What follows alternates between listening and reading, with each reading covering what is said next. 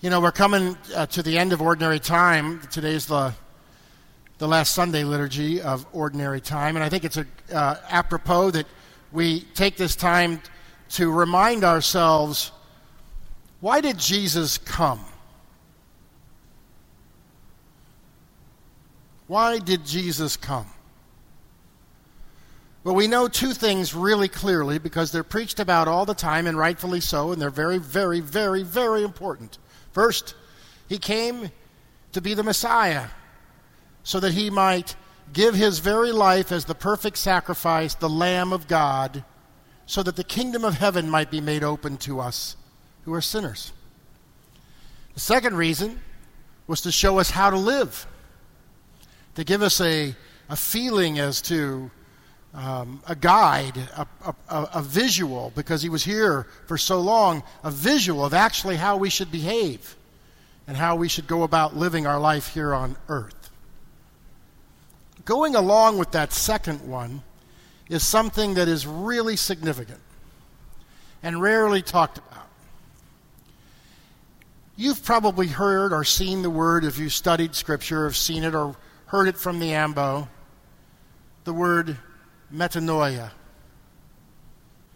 Christ came to give us metanoia. What is metanoia? He came to change our way of thinking and to give us a new purpose. Metanoia. And this is everything for you and I. For if you and I focus on the fact that God has a different way of looking at things, if you and I focus on the fact that we will work on our personal holiness enough so that the Holy Spirit might show us personally what our purpose is and our intention is, then we will learn how to think differently than we all so commonly do. For who here among us doesn't worry?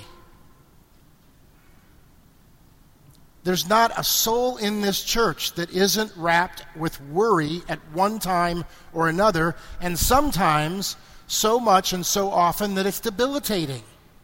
It's called stress. And there's a lot of that in the world today, and there's always been a lot of that in the world. And there always will be a lot of that in the world. But God gives us metanoia so that you and I might be more focused on the truth that He came to proclaim the good news. The good news. And what is the good news?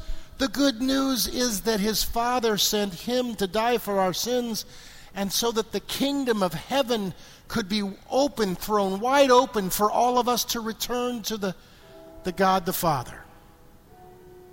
That is great news. And quite frankly, it's the most important thing that can ever happen to us in our life. It's the most important reality that you and I should ever focus on. I know it's hard. I don't focus on returning to the kingdom of God every single day. I get upset. I get worried about my kids. I get worried about my retirement. I get worried about our country. I get worried about, well, I just, Ask me sometime. I'll come up with something unique. I'm always concerned, are you not? God, though, is saying, Wake up. I'm trying to give you this great gift. And this great gift is to focus not on right now, but to focus on the end game. That the kingdom of heaven has been thrown open, and that you and I might ultimately return to the Father we see in the gospel today, Jesus is just, his whole purpose while he's in Galilee, the whole purpose is for him to get to as many people as possible and spread the good news that his Father sent him so that he might be the Messiah and that he might throw open the gates of heaven.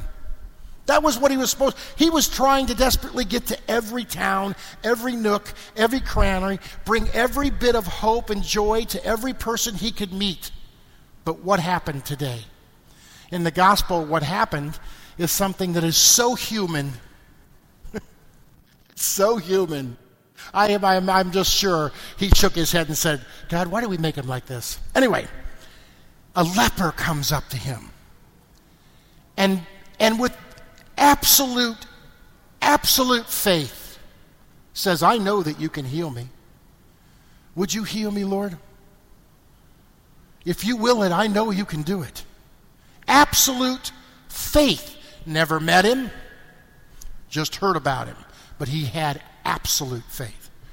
Jesus, in the confronting this great level of faith, is impressed and he has pity on the man and he commands it be healed. And he is. But what else did he say?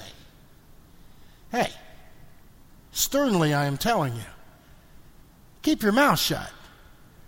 Go see the priests as Moses has intended and keep your mouth shut. Why? I've got work to do. I, am, I have so many people that I need to get to. Well, he couldn't do it. He failed miserably at this.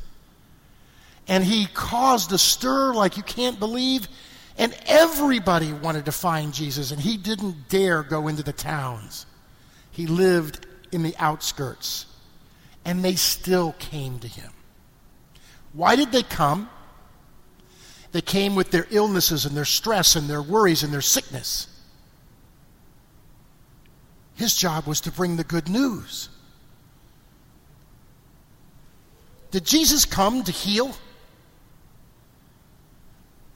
He came to heal some as an act of proving his power and his divinity. But Jesus, if he came to heal everyone, he failed miserably. He didn't come to heal everyone. He came to spread the good news of his Father. But as he fell in love with those he encountered because of their great faith and because of their great need, he healed them. My brothers and sisters, we're all sick at one level. Maybe we're just sick with worry. Maybe we're actually sick physically or health, our health is compromised. God will act on our great faith. But most importantly, my brothers and sisters, this message tonight is about trusting the Father in the end game. For all of the things we worry about our house, our money, our pension, our job, our promotions, our children, our grandchildren all legitimate issues none of those compare with you and I returning to the Father in heaven eternally. He has promised us this. If we grow in holiness, this will be ours. If we become holy as his Father is holy, this will be ours. And that's so much greater than a million dollars in a 401k. It's so much greater than, you know, having your foot healed which, quite frankly, I need to have my foot healed. but that doesn't count compared to the, to the perspective is the end game. So, as we enter into the Lenten season this Wednesday, let us just put this foundational focus back in our own hearts. As we go into watching this magnificent Lord, this Lamb of God, sacrifice his very being for us, let us remember that his real intention and absolute hope for us was that we would return to his Father. May God continue to bless you.